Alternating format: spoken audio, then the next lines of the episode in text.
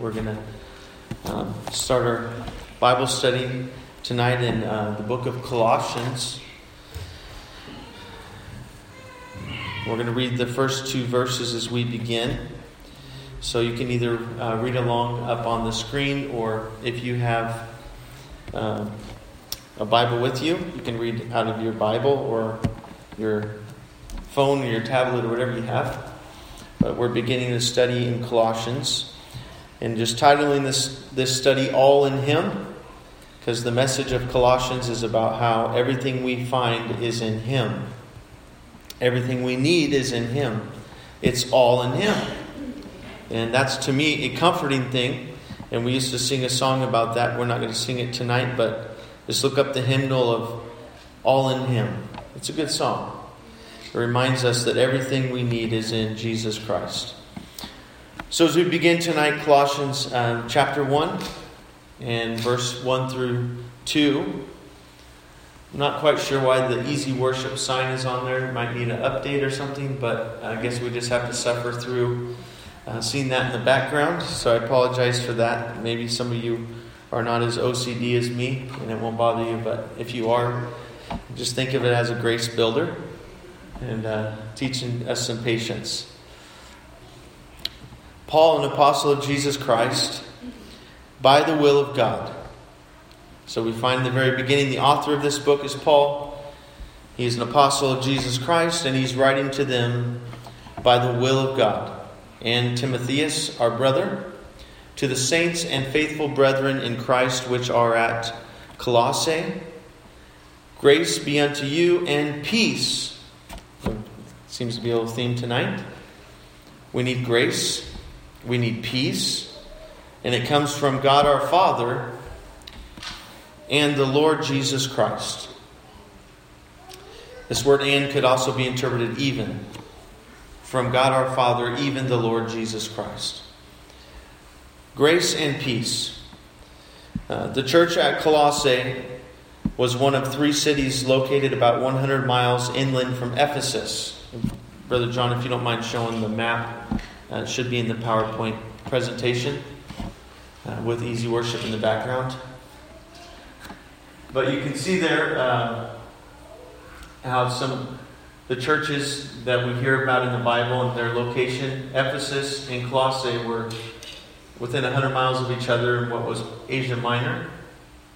And then Tarsus, if you see off to the right of Colossae, was where Paul was from. Remember, he was called Saul of Tarsus. So uh, Colossae wasn't too far from where um, Paul came from, and about 100 miles from uh, from Ephesus to Colossae. It looks like about the same distance to Tarsus, which 100 miles nowadays is about an hour and a half drive. but in those days, it took a little longer to get there. it wasn't something you did in a day or a week. I don't know how long it would take, but quite a while. It was a wealthy cosmopolitan area. All kinds of religion and philosophy were represented. There was even a large Jewish colony right in Colossae. It was a fertile breeding ground for heresy. that is, false doctrine. But Colossae never would have been mentioned in the New Testament had it not been for the powerful church there. It wasn't mentioned because of its prominence in the natural realm, but because it was a powerful apostolic church. Paul didn't start this church, however. He never even visited it. But he heard of their faith, which we'll read about in a couple verses. He heard of their faith, and he wrote this letter upon hearing of their faith. This church was an outgrowth of Paul's ministry in Ephesus, and there was such a powerful move of God that it impacted the whole region. We're going to turn to Acts 19 to see how Paul's ministry in Ephesus began and how it led to this church being birthed in Colossae. Acts chapter 19 and verse 1. It came to pass that while Apollos was at Corinth, Paul, having passed through the upper coast, came to Ephesus. And that's where we get the book of Anybody want to guess? Ephesians. Ephesians. Very good. And finding certain disciples. He said unto them, Have you received the Holy Ghost since ye believed? So again, these are men that are disciples. We find out they're disciples of John. And he asked them if they'd received the Holy Ghost. Now, people today think as soon as you believe, you receive the Holy Ghost. Some people believe that. But I would ask what this scripture would, would mean to them. These men believed, yet they had not received the Holy Ghost. And we'll find out why in just a moment. Because they said unto him, We have not even heard there be any Holy Ghost. hey, we believe in the message we were preached, but we don't even know about the Holy Ghost. So, evidently, believing and following doesn't automatically believe you receive the Holy Ghost. That's why it's important we teach people about it. We're not trying to be dogmatic. We're not trying to put anybody down. We're not trying to make anybody feel bad. We're just trying to teach them what is available to them through Jesus Christ. I don't want anybody in this church to feel bad if they have not received the Holy Ghost yet. We're not making fun of them. We're not saying, I'm better than you. We're just saying, keep trying because God wants to give it to you. Keep seeking after the Lord. He's going to give you the gift. Some people seek for years, some people seek for a few moments. But it is important that we receive the Holy Ghost. In verse 3, Paul said to these disciples in response to them saying, we don't, We've never heard about the Holy Ghost, he said, Unto what then were you baptized? His next question is, How are you baptized? Again, we don't try to be dogmatic about it. We're not trying to be rude. We're not trying to be better. But it's an important question. If you never heard about receiving the Holy Ghost, how were you baptized? And they said unto John's baptism. Then Paul said, John verily baptized with the baptism of repentance, because that's what John did. He came and he taught repentance to prepare the way for Jesus Christ, saying unto the people that you should believe on him which should come after him, that is on Christ Jesus. When they heard this, they were baptized in the name of the Lord Jesus, because He's illustrating to them okay, you believed in the message of John, but John was just preparing you to believe in Jesus, and now if you believe in Jesus, you should be baptized into Jesus. Right? So again, this is not a man made doctrine. This is not something we're trying to do just to be different. it's okay sometimes to try to be different, but when it comes to the doctrine of the Word of God, I don't want to be different. I want to be the same. And so they, they baptized them unto the name of the Lord Jesus. And when Paul laid hands upon them, after baptizing them, the Holy Ghost came on them, and they spake with tongues and prophesied. And all the men were about 12. So just like when it started with Jesus, he picked 12. For some reason, when Paul preached to these disciples, there was about 12. And these men uh, in Ephesus were probably the first converts of that church. And that church grew to some say to about 50 to 70,000 people. It was a pretty big church in Ephesus. And a couple verses later in Acts 19:10 says this continued by the space of 2 years so that all they which dwelt in Asia heard the word of the Lord Jesus both Jews and Greeks. So Paul continued to minister there and people continued to obey the message and be baptized in Jesus' name, be filled with the Holy Ghost. And for two years this went on, and it resulted in people in Asia hearing the word of the Lord Jesus, both Jews and Greeks. So Epaphras was actually the disciple of Paul, possibly one of these first 12, who started the church in Colossae. He was converted in Ephesus and he returned to Colossae and ministered in, also in Hierapolis and Laodicea. And when false doctrine started to threaten this young church, he traveled to Rome where Paul was in prison. Okay, Epaphras leaves Ephesus, he starts this church, and as a young church, false teachers come and start teaching things that shouldn't be taught, so he travels to Rome where Paul's in prison. And Paul sent this letter back to the church in Colossae. This was Paul's response to false teaching. And what was this false teaching? It was a quote, blended message. Part Christianity, part Jewish legalism, part Eastern philosophy, and part Gnosticism. They created their own brand of spirituality. they put a whole bunch of stuff together and made their own thing, denying the truth of God's Word. The Apostles' doctrine that was delivered by Jesus Christ to the apostles. And that's kind of what people try to do today. They try to they try to call it Christian and then they sometimes blend all these other philosophies in with it. And they mix all these different religions together and they say, this is good. It's not good. if it takes away from our Christianity. Now, if we can do something and it doesn't take away from our relationship with Jesus Christ, great, more power to us. I'm not saying we can't do things that are different, but if it takes away from Christ, it's a problem. So these false teachers would not deny the importance of Jesus Christ, but they would dethrone him in a sense because they would not give him preeminence. They gave Jesus prominence, but not preeminence. Just like there are several religions that say Jesus was a good teacher, Jesus was even sent from God, but they deny that he was fully God and fully man. They don't give Jesus the, the authority he deserves. Does that make sense? They say he's a created being and he's not really God in the flesh or whatever. They agree that he's important, but they don't make him Lord of all. So Paul combats this view by lifting up Jesus Christ. And over 30 times in just four chapters, he uses the word all. Over 30 times in this book of four chapters, the word all, because it's all in Him. Jesus isn't just prominent, He's preeminent.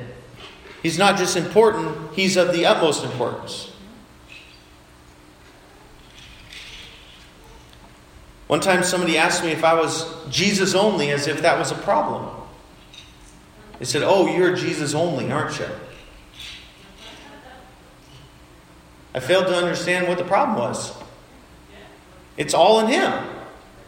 Everything I need is in Jesus. I don't need anything else. The Father, the Son, the Holy Spirit, it's all in Jesus. Amen. Everything God is, was, and will be is in Jesus. I don't need anything else. Colossians 2 and 3. Colossians chapter 2, verse 3 just go through a few uh, verses that talk about how it's all in Him. Speaking of Jesus, it says, In whom are hid all the treasures of wisdom and knowledge. Okay, if we need wisdom, if we need knowledge, all the treasures of these things are hidden in Jesus Christ. We don't have to look anywhere else. It's all in Jesus. All the wisdom, all the knowledge that we need to live life and to be successful in eternal values. You know, we may consult other sources for things that are temporary, but if anything's eternal, it's all in Jesus. Okay? You, you may not find the instructions of how to operate your refrigerator in the Bible, but your refrigerator is not eternal, it's temporary, right? So there's instruction manuals for other things that are temporary. But for anything eternal, this is the manual. And anything else just points us to this. If there's books that bring light to this, that's fine. But this is the only manual we really need Amen. for eternal wisdom and knowledge. Two of my favorite verses in the Bible Colossians 2, verse 9 through 10. Again, Paul is, we'll get to some of these verses in, in future times, but he's telling, he's warning them don't be fooled into thinking that there's something to be found elsewhere. Because in Jesus dwelleth all the fullness of the Godhead bodily. The Godhead represents everything God is. Some say the Godhead is Father, Son, and Holy Ghost, and, and those are three manifestations of God. Those are three aspects of God that has been revealed to us. But they are the Godhead, and all that Godhead was in the body, Jesus Christ. He filled the body of Christ. All that God is filled the body of Christ. Now, God also dwelt outside of Christ because he dwells in all time and space. But the fullness of everything God is was in Christ. There was nothing that Christ was missing. All of God was in him, bodily. So again, Christ had a body, but he had the fullness of God inside him. That's why he was God and man. Because he had a body like we do, but that body was filled with God, and he never sinned. And because he wasn't born of a human father, he didn't have sin curse upon him. In verse 10, and you are complete in him. Again, if everything's in him, we are complete in him. We don't have to go outside of Jesus Christ. Everything we need is in him, which is the head of all principality and power. Again, that word all. He's, that's why we have a, a saying that it's kind of a play on words, but he's not Jehovah Jr. Okay? Because Jehovah Jr. wouldn't have all power. Senior would. But he's not Jehovah Jr., he was Jehovah in flesh. So all that God was was inside of him, and he had all power in heaven and earth. Colossians 1 and 16 through 19 well, we'll read that in a little bit, so let's not worry about that actually. Colossians 3:17. Colossians 3:17.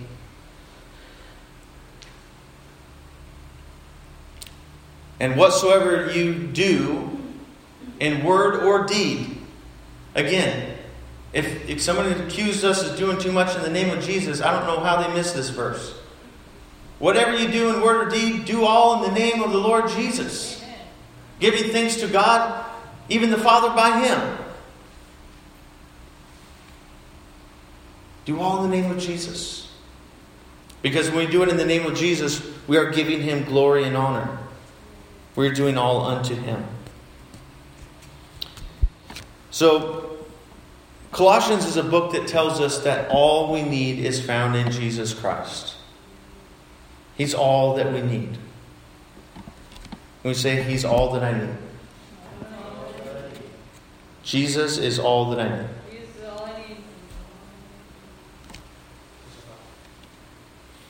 There's a song that says, I didn't know that Jesus was all that I needed until he was all that I had. Sometimes it takes everything else being stripped away for us to realize if I just have Jesus, that's enough. I don't really need all this other stuff. It's nice, but it's Jesus that sustains me. So back to Colossians 1. I don't know how many verses we'll get through in the first chapter. We'll just kind of see here. Colossians 1 and 3.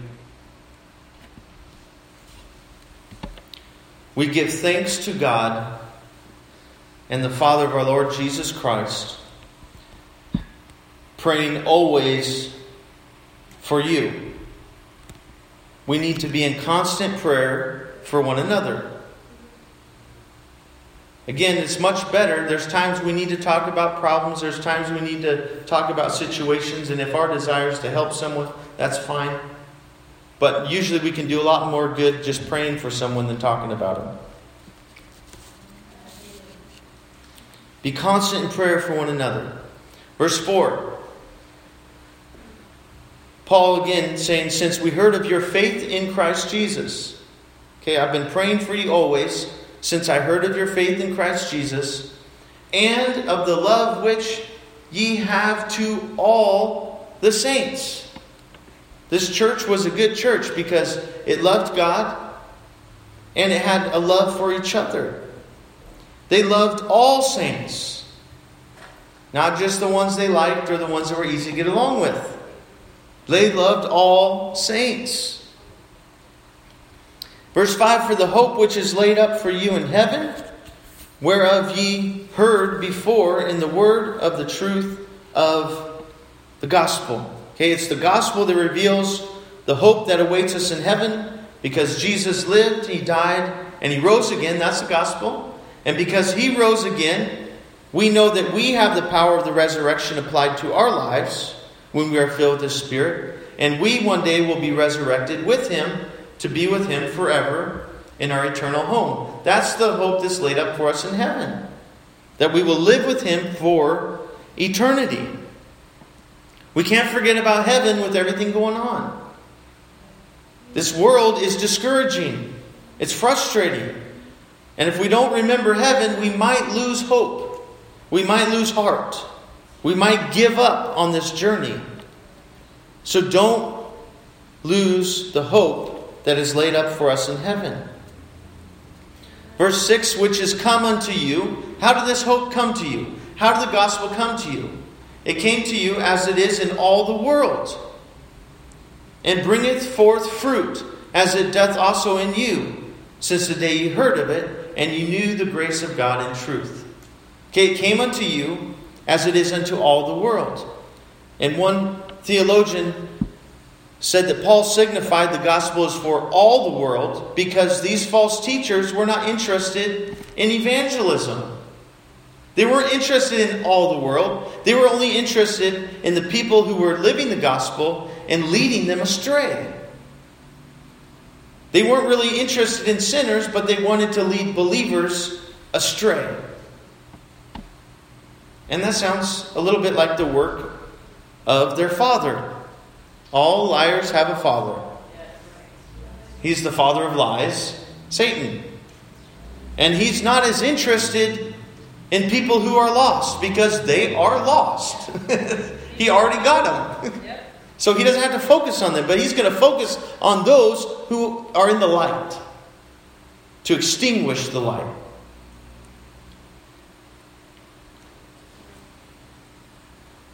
And the next part of the verse, I love it says, and bringeth forth fruit.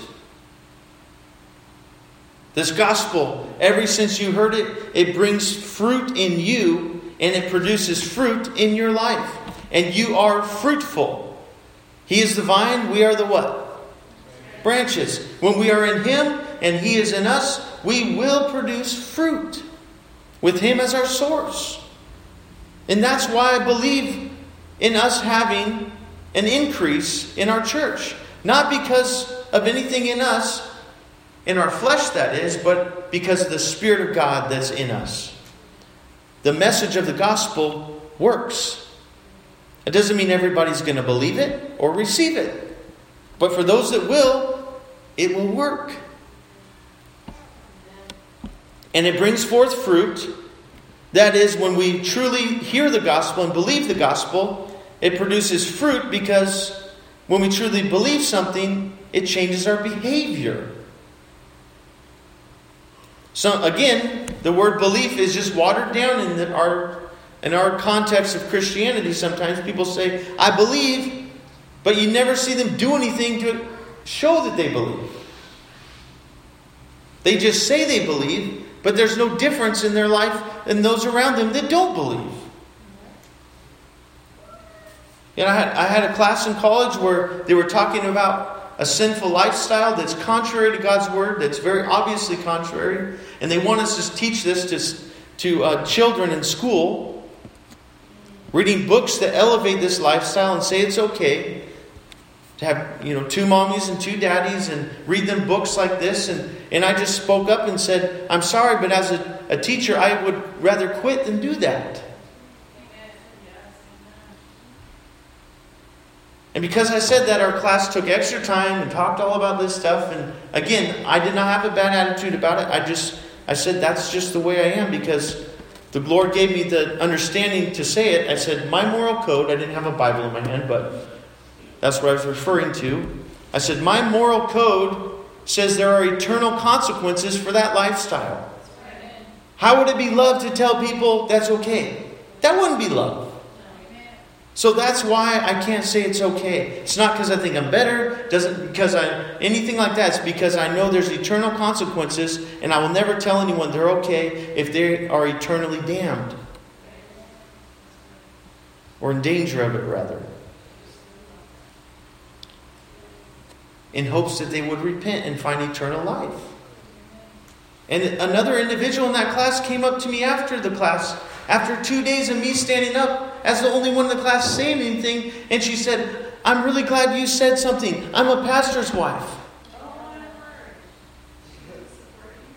I'm really glad you said something. And again, inside me, I was like, What? Where were you in class? I was facing the firing squad, and you're sitting there, no little Bo Peep. No, no peep.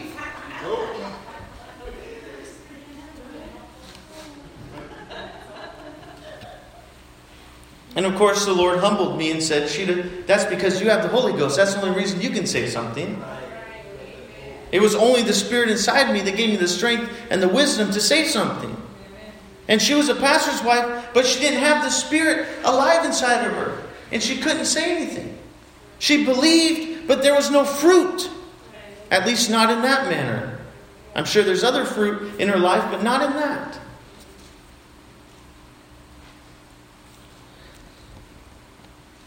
When missionary John Paton was translating the Bible in some islands, there were the outer um, Hebrides Islands, he was translating the Bible to their language. He had trouble finding a word to translate the concept believe. Finally, he discovered a word in the Gaelic language that meant lean your whole weight upon. And he used that. It wasn't just, I think that's true. That's some people's belief. They just think it's true and they think that's enough. I, I believe Jesus lived and died and rose again, but they just have it here. Their life isn't really invested in it. They're not leaning their whole self into it.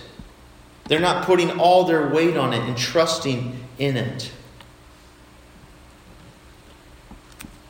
In a biblical sense, belief means that I totally lean on Jesus Christ and that my life is totally given to Him without reservation. That's belief, and that changes everything. In verse 7 of Colossians 1, Paul continues as his letter, he says, As ye also learned of Epaphras, our dear fellow servant. Again, Epaphras is the one who is ministering there finding this church. He said, Who is your faithful minister of Christ?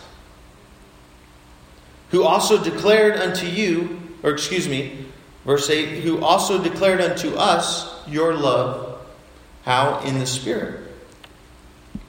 For this cause we also, verse 9, since the day we heard it, since we heard about your love, since we heard about your faithfulness, we do not cease to pray for you and to desire that ye might be filled with the knowledge of his will in all wisdom and spiritual understanding.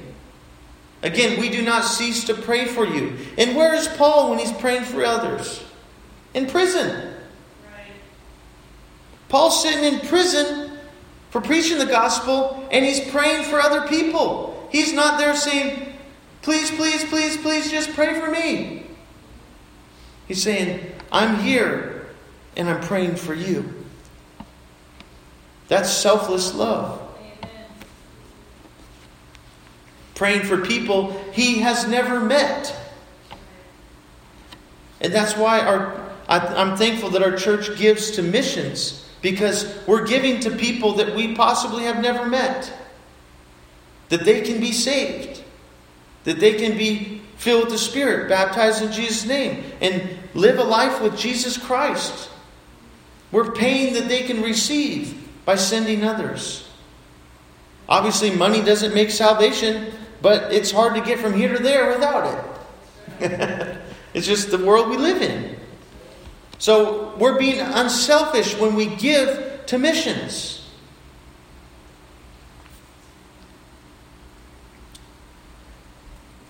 And because of the mass confusion and spiritual deception that is all around us, we need to pray this as well that people would be filled with the knowledge of God's will. How are people going to do His will if they don't know what His will is? Why does the devil keep people out of the Bible? So they don't know the will of God. The Bible reveals His will. So people avoid the Bible. The enemy blinds them from the Bible. And not only be filled with the knowledge of it, but with the wisdom and spiritual understanding to apply that knowledge. So, as we read on Sunday, Nikita Khrushchev had a great knowledge of the Word. He could quote entire chapters and books of the Bible, but he was an atheist. So he learned the Word, he had knowledge of the Word, but he obviously had no wisdom or spiritual understanding. Otherwise, he wouldn't be an atheist. It's important that we're filled with knowledge of His will in all wisdom and spiritual understanding. And verse 10 when we're filled with that knowledge and wisdom and spiritual understanding, that we can walk worthy of the Lord unto all pleasing, doing what's pleasing to Him. And we know Romans 12, 1 through 2 talks about that. As we offer ourselves a living sacrifice, we learn what His will is, what is pleasing to Him. Being fruitful in every good work. There's that word again fruitful. In every good work. And I believe we are growing in this. Those of us who are committed and we are plugged into Christ, we are growing in our fruitfulness, in good works. And we're increasing in the knowledge of God. The more we do for Him, the more He reveals Himself to us. The more we're surrendered to Him and obeying Him, the more He shows us of Himself. He trusts us more to know more about Him.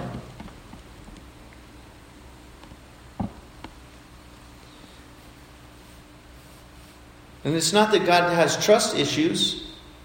It's just He doesn't, He tells us to do something, and anything He tells us to do, He holds Himself to. And one thing He tells us to do is not cast our pearls before swine. So if he tells us not to do it, you think he's going to do it? No. So what he's saying is you don't give you don't give something that's of great worth to somebody who thinks it's worthless. The pig doesn't know there's any worth in a pearl. They eat it like everything else. So as we prove to God that we love him and we, we do that by obeying and surrendering to him, he reveals more of himself to us. Remember, Jesus said it pleased the Father to reveal himself to these people, but not these people? I'm paraphrasing, but that's what he was saying. Please the Father to reveal himself to these people. But these people over there didn't get it. Because the Father didn't reveal himself to them because they weren't of the mind and the heart to receive it. They weren't surrendered. And that's why surrender is the most important thing for people to receive the fullness of God. If they don't surrender, He's not going to give Himself. God's not into one night stands. He's not into people that just want to date and never get married. He said, You, you marry me and I will give myself to you. You give me all of you and I'll give you all of me. You commit to me and I'll commit to you.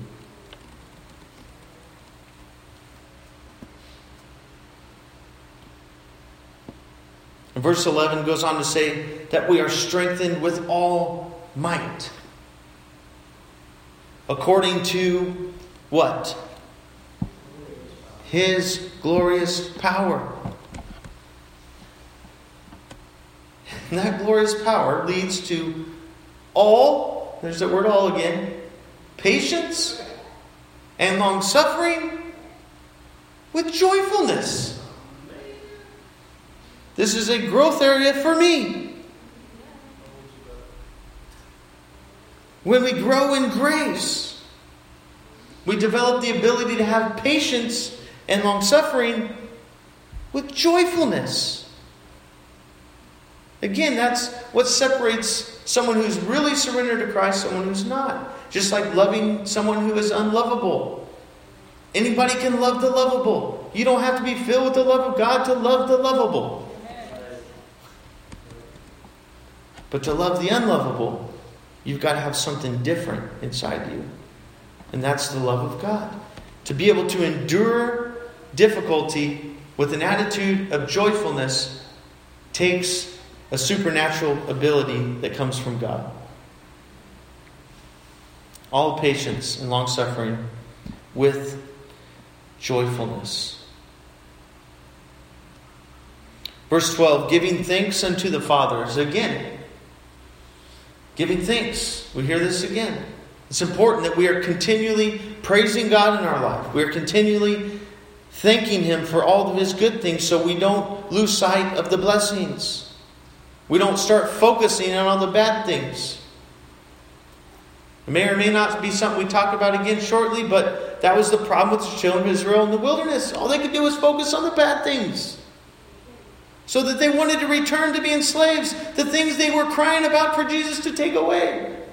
They cried and cried and cried, Lord, we don't want to be slaves, we don't want to be slaves. He delivered them, they said, We want to go back to Egypt, we want to go back to Egypt. What happened?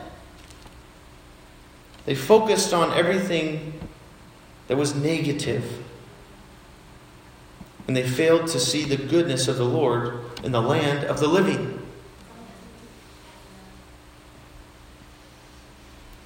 So we give thanks unto the Father, which hath made us meet to be partakers of the inheritance of the saints in light. Okay, we give thanks to Him because He had made us partakers of the inheritance of the saints in light. We're no longer in the dark, no longer in deception, but now we are equipped with knowledge and power who hath delivered us, verse 13, from the power of darkness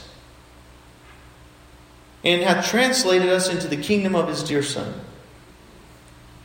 We've been called out of darkness into what?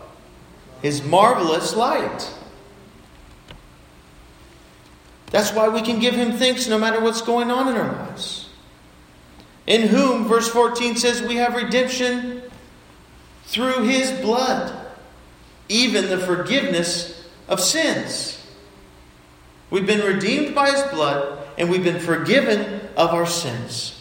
If there's never anything else for me to thank God for, there's the reason right there. Who is the image of the invisible God and the firstborn of every creature. Verse 15. Now, the Bible tells us that God is a spirit and that no man hath seen God at any time. So, the essential nature of God is a spirit that is invisible. So, in order for us to see Him, He had to come in the flesh so that we could interact with someone that we could see and touch and feel and hear from. Image means the exact representation and revelation. The exact representation and revelation. Jesus Christ was the image of the invisible God. And we know that the invisible God was inside him from the previous verse.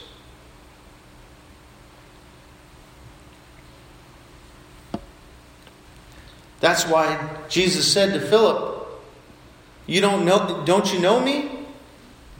He that sees me sees the Father." And how do you say, "Show us the Father"? I'm showing you the Father.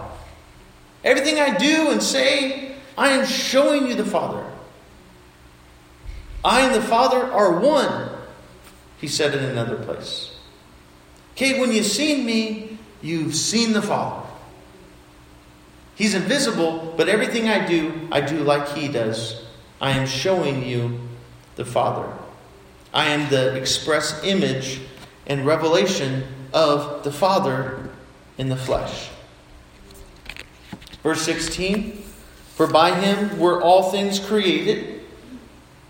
Again, we're talking about the preeminence of Jesus Christ. All, by him all things were created that are in heaven, that are in earth, visible and invisible, whether they be thrones or dominions or principalities or powers, all things were created by him and for him. And again, this verse will give people of other religions fits. Because if Jesus, the deity of Christ, again, we know that his body was created in the womb of Mary. But this is talking about his deity, the Spirit of the Father that was in him. By him, all things were created in heaven and in earth. So if, if the Spirit of God was something different, that would mean that Jesus created the Spirit of God. Does that make sense? I'm not trying to be abstract. But it's saying this about Jesus, the deity of Jesus. He created all things in heaven and in earth, visible and invisible, thrones, dominions, principalities, powers. All things were created by him and for him. It's talking about the Spirit of God that was inside of Jesus Christ. So Jesus could not be an inferior being. The flesh of Jesus was, but the Spirit of Jesus was not.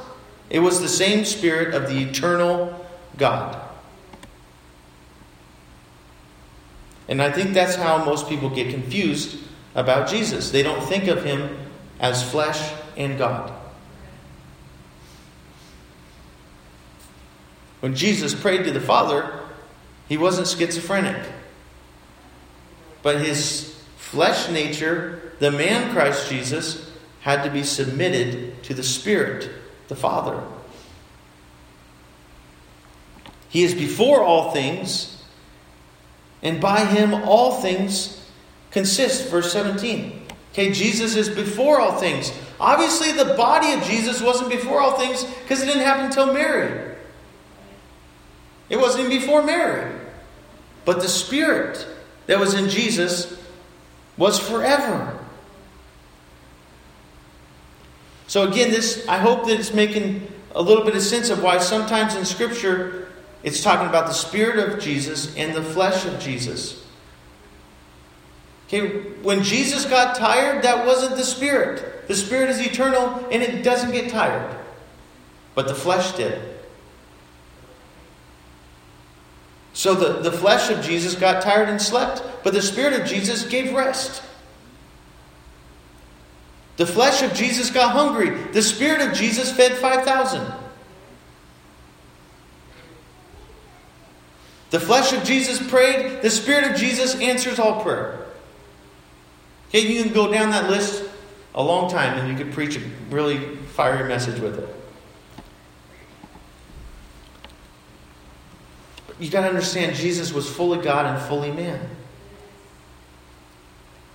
And by him, all things consist. That means by him, all things are held together. That word basically means glue. He is the glue of all things. That's why when our life is falling apart, Jesus can put it back together again. Even Humpty Dumpty, if he would have just gone to Jesus. He went to the king's men and the king's horses, but they couldn't help him. But if Humpty Dumpty would have went to Jesus, he could have been put back together again. And I don't know if, how much stock we should put into this. It's just kind of cool. I'm not saying it's scripture, but you may have heard about something that's a protein molecule called laminin. It's a cell adhesion that is within the human body. It's like rebar of the human body it holds things together. It's the steel bars they put in concrete to hold the foundation of the building. This protein holds our membranes together. Not these brains, but like membranes all throughout your body. It's the glue of the human body, and look what it's shaped like. Cross.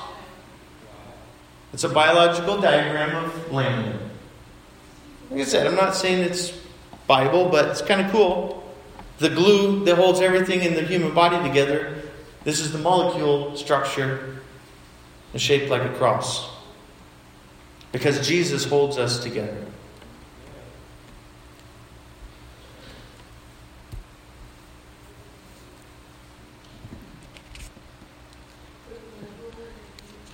Verse 18, I'm almost done here. He is the head of the body, the church. Again, anybody who's involved with the church at the most is an under shepherd because he is the great shepherd. That's why Paul said in another place, he said, Follow me as I what? Follow Christ. Follow Christ. If I'm not following Christ, you don't have to follow me. But as I'm following Jesus, follow me. That's a picture of discipleship. I follow Jesus and I help others find him as well. That's discipleship in a nutshell. Follow me as I follow Christ, because he is the head of the body of the church. Who is the beginning? He started the church. He's the firstborn from the dead. He was the first one to be resurrected from the dead. That in all things he might have preeminence. It's Jesus, right? He's the beginning. He's the firstborn from the dead. That in all things he might have preeminence. That he might have first rank and greatest influence, is what that word means. He would be ranked number one and he would have the most influence in the church.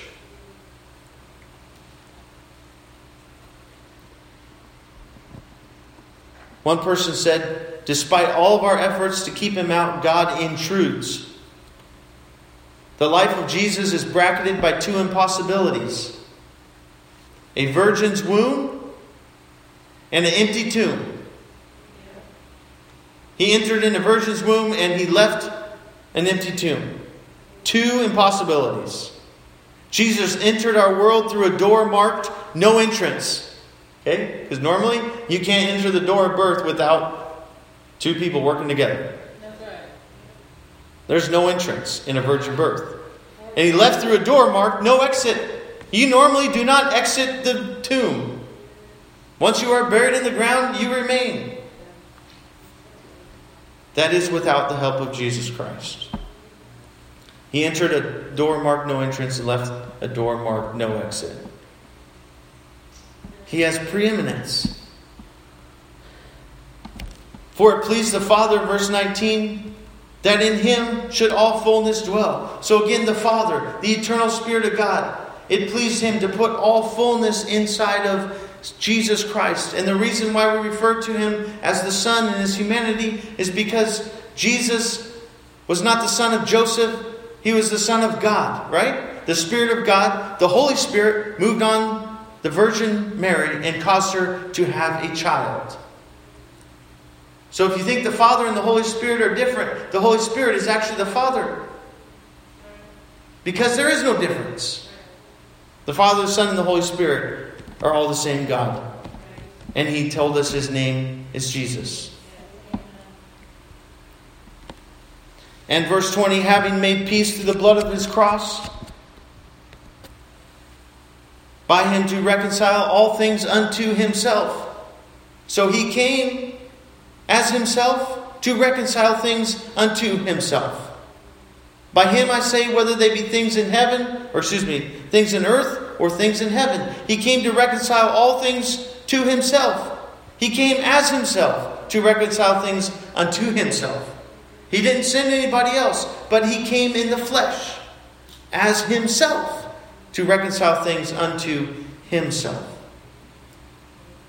1 Timothy chapter 2 verse 3. 1 Timothy chapter 2 verse 3. We're going to read through 6. 1 Timothy 2 3. For this is good and acceptable in the sight of God our Savior. Who's our Savior? It's Jesus Christ. Who will have all men to be saved. It's His desire and His will that all men would be saved and come to the knowledge of the truth. That's His desire. That's why we try to tell everyone. Now, here's the revelation there is one God Again, Father, Son, Holy Spirit, one God, and one mediator. Watch. Who's the mediator between God and man? The man, Christ Jesus. So you have God and you have man in this separate state, and God comes inside of a man and he stands in the gap. The man, Christ Jesus, was the mediator between God and man, who gave himself a ransom for all to be testified in due time. And that's the great mystery of godliness that God was manifested in the flesh. That's what's a mystery. How could God come as a man? That's mysterious. But the fact that he came is not mysterious. He came. So the mystery is not who he was, but how he did it. God. he's God. Exactly. You just give it to him say, He's God. I'm not going to understand everything he does. Verse 21 And you that were sometimes alienated and enemies in your mind by wicked works, yet now hath he reconciled. Okay? He's, when he says you, he's talking to that whole church and he's talking to every one of us. We were sometimes alienated and enemies in our mind by wicked works, yet now hath he reconciled.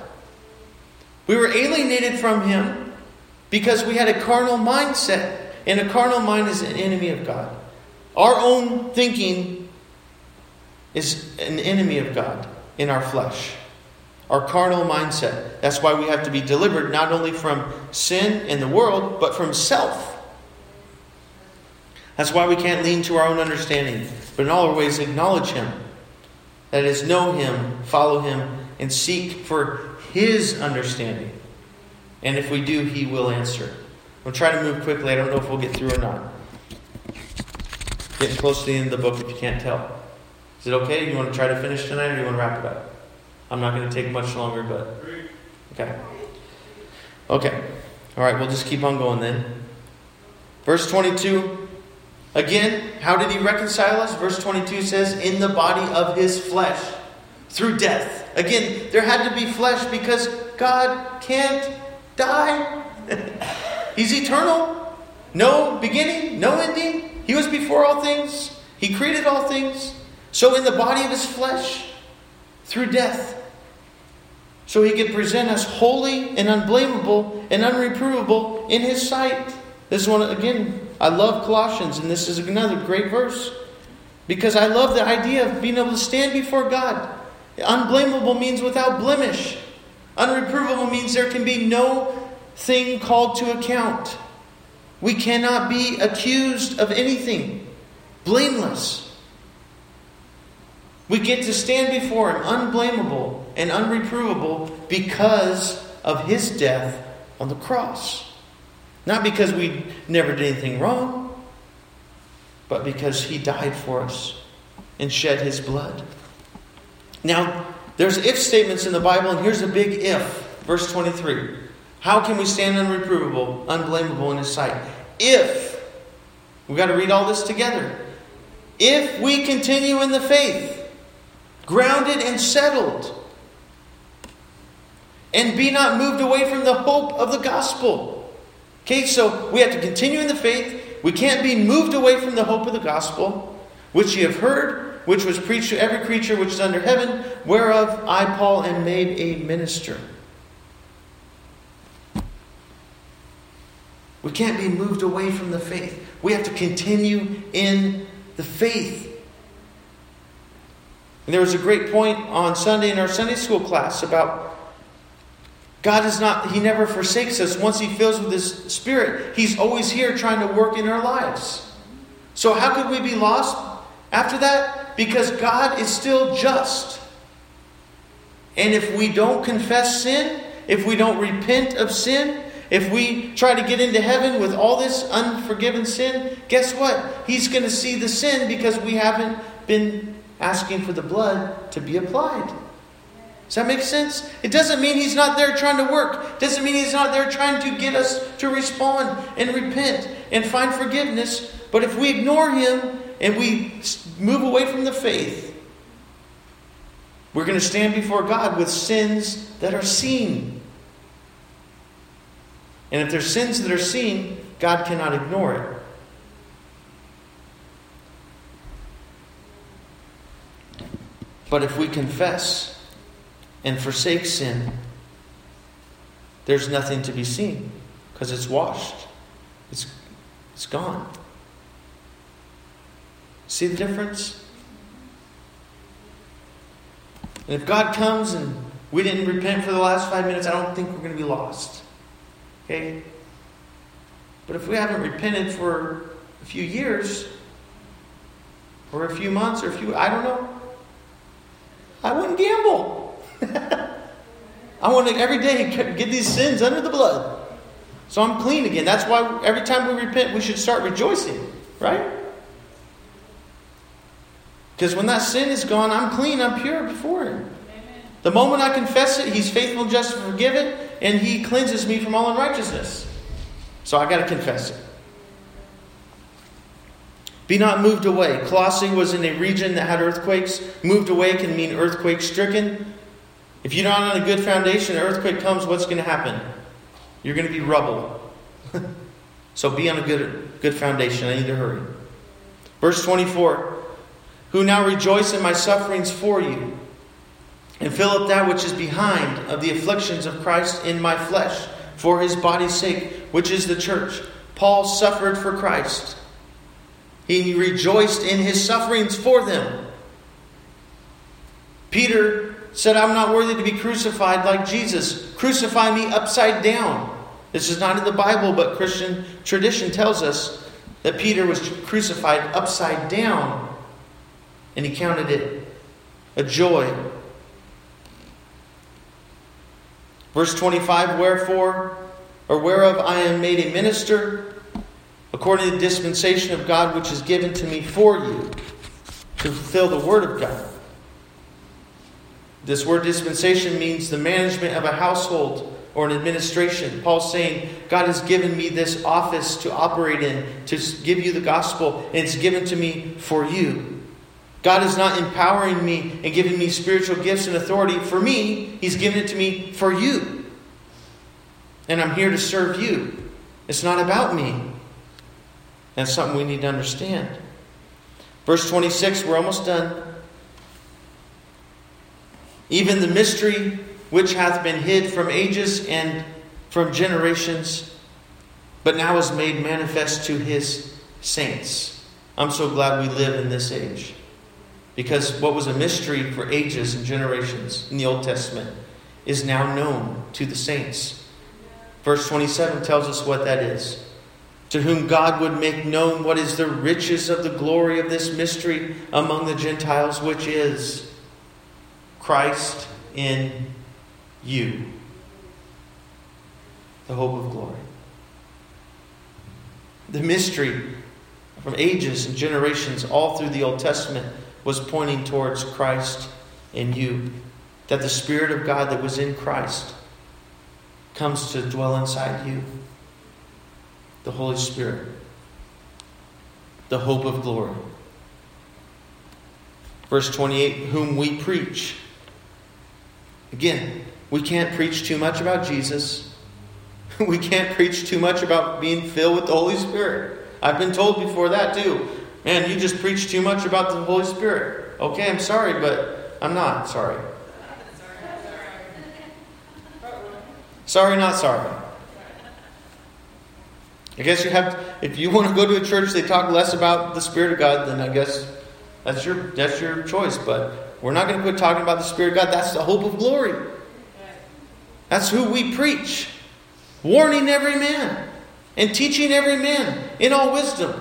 And that's important that we not just have the knowledge, but we need the wisdom of how to portray the knowledge, how to communicate the knowledge, have the right spirit, the right attitude, the right words, and that takes wisdom and understanding not just the letter of the law, but the spirit of the law, that we may present every man perfect in Christ Jesus. Our goal is not to win an argument, but to present them perfect in Christ Jesus. We're not trying to just convince people of our way of life to say that we, we've converted them, but we're trying to present them perfect in Christ Jesus. And we need wisdom. God, give us wisdom to communicate the truth of the gospel. I want to be able to go, go up to someone in the coffee shop and communicate the gospel in a way they can understand it. And every person is different. Because all these people have different walks of life, different religions, different philosophies, different backgrounds. So, Lord, help me to communicate your word and your gospel in a way that people can receive it. Again, doesn't mean they all will, but give me the wisdom to give them the best opportunity. And finally, verse 29. So we actually made it through. Whereunto I also labor, striving according to his working, which worketh in me mightily. Paul says, I labor in this. I live this. I do great works in communicating the gospel, but not I. It is Christ within me. It is the Spirit of God within me that gives me the ability, the strength, the grace, the mercy, the compassion to do what I do. And that's why we have to stay connected to the vine, because just knowing the gospel is not nearly enough. And we'll finish with Ephesians 3:20. Ephesians chapter 3 and verse 20. We'll finish with this verse, a verse we know well. Now unto him that is able to do exceeding abundantly. Either one of those words would have been enough, but Paul said, I'm going to put both of them there. Exceeding abundantly above all. Exceedingly abundantly above all. I think that covers everything. That we ask or even think. Greater than our imagination, greater than words we can form to, to ask. According to what? The power that worketh in us. Not according to my brain or my, my abilities alone. God gave me those abilities, but those abilities work in harmony and they're best fulfilled when His Spirit is working behind them. He'll use your gift to minister, but your gift to minister will increase greatly as it's in harmony with the power of the Spirit inside you. Someone can get up and sing a great song and be, make people emotional even. But if they sing under the anointing, it takes it to a whole nother level. Because that's the reason the gift was given to bring worship and glory to God and lead others into a place of worship. Amen.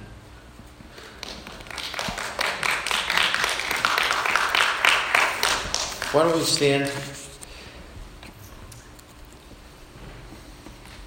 I tried to move quickly through that. Hopefully, it wasn't too quickly, but my goal was to get through chapter one. And we did it. We made it somehow. And uh, I didn't even see anybody fall asleep, so that's pretty awesome. Even Maurice stayed up. Who has to get up real early in the morning, so sometimes he might fall asleep. Well, let's just, as we close tonight, just ask the Lord to help us. And something we heard about tonight. Again, we can't digest all of this, but maybe there's something that really stuck out to you. Let's just ask the Lord to help us take it with us, apply it to our lives. Lord, we're thankful for the ministry of Paul in the letter he wrote to the Colossian church, that we have this to read today, that helps us to know how to live as Christians. Writing to people that have already been saved, already been baptized, filled the Holy Ghost, given their life to you. But he's saying this is how you continue in the faith. This is how you walk in Jesus Christ. You need to understand these things about Jesus so you don't fall into false doctrine, so you don't get led away from the hope that we have in Jesus Christ, the salvation we have in Jesus Christ.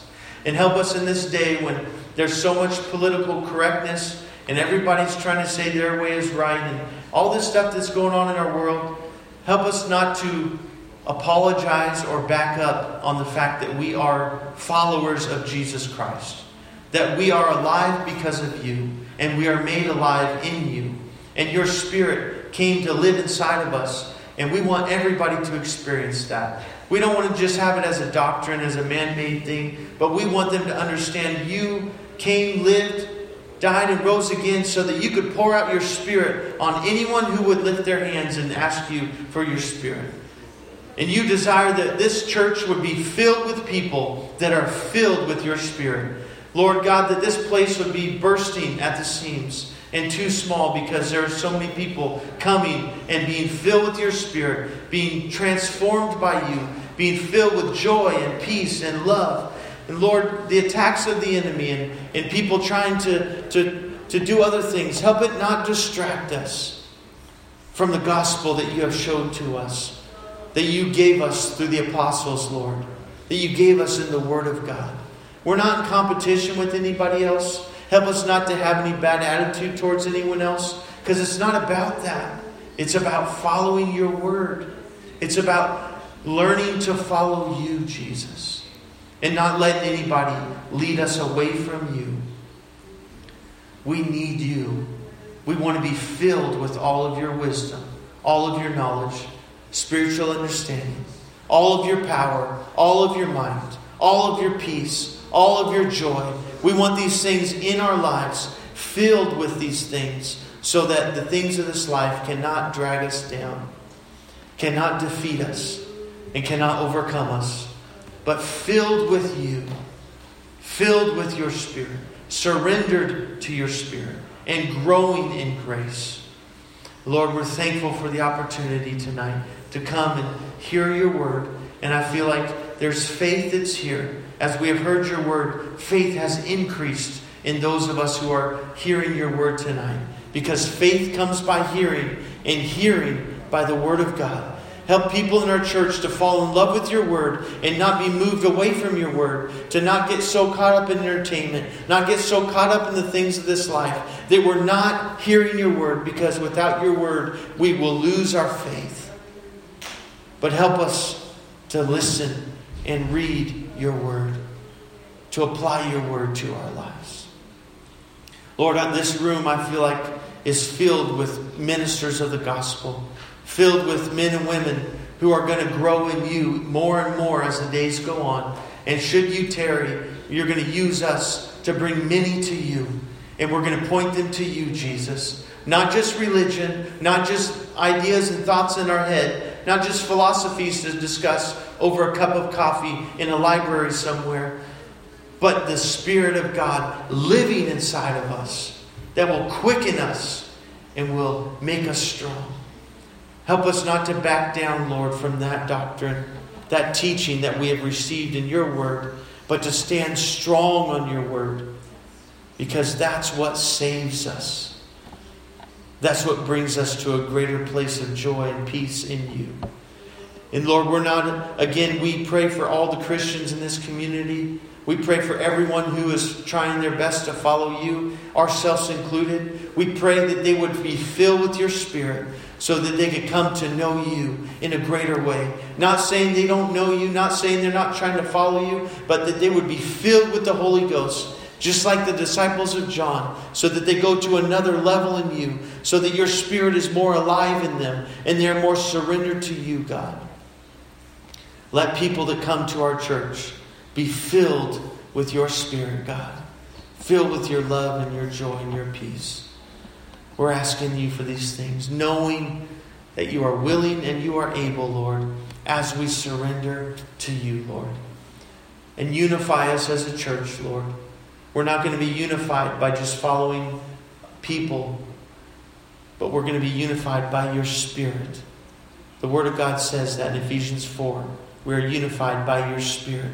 So, Lord, as the enemy's trying to, to shake what he can shake and he's trying to pull apart what he can pull apart, put us together, closer than ever, as brothers and sisters in Christ, husbands and wives, parents and children. Put us together, keep us together. And if there's unsaved loved ones in this room again, there's spouses or children that are far from you, or parents that are far from you, help us try to minister to them with wisdom so that we can be united in your spirit and we can be close together. By you all things consist, Lord. Put us together. Keep us together, Lord. We ask in Jesus' name. Amen. Jesus' name.